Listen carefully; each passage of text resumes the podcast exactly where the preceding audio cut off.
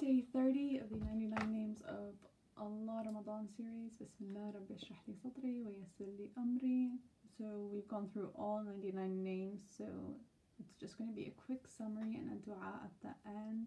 So what was the point of this daily Ramadan series? Because Allah states in the Quran, وَلِلَّهِ الْأَسْمَاءُ الْحُسْنَى فَادْعُوهُ بِهَا And to Allah belong the best names, so invoke Him by them. Surah Al-A'raf, verse 180. We have the hadith where the Prophet said that Allah has 99 names. Whoever memorizes and embraces these qualities will enter heaven. So I want to quickly go into how Allah's names can be divided into categories. So we have names that provide us with love and respect for Allah, like the forgiving, Al Ghafur, Al Afu, the ever pardoning, Al Ra'uf, the most compassionate, Al Latif, the most kind. And then we have names that show Allah's greatness, like Malik, the owner, Al Qahar, the all dominant, Al Qadir, the powerful, or Al Qawi, the strong.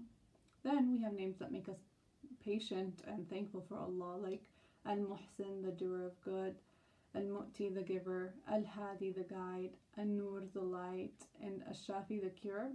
And then we also have names that enable us to put all our trust in Allah, like Al Hafiz, the protector, Al Wali, the protective friend, Al Kafi, the all sufficient, and Al Qarib, the near.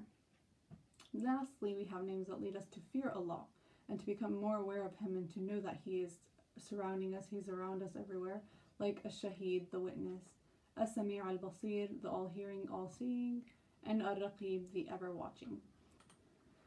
So that's it for today. Subhanakallah wa bihamdika ashhadu an la ilaha illallah wa ashhadu Muhammadan Rasulullah. Assalamu alaikum.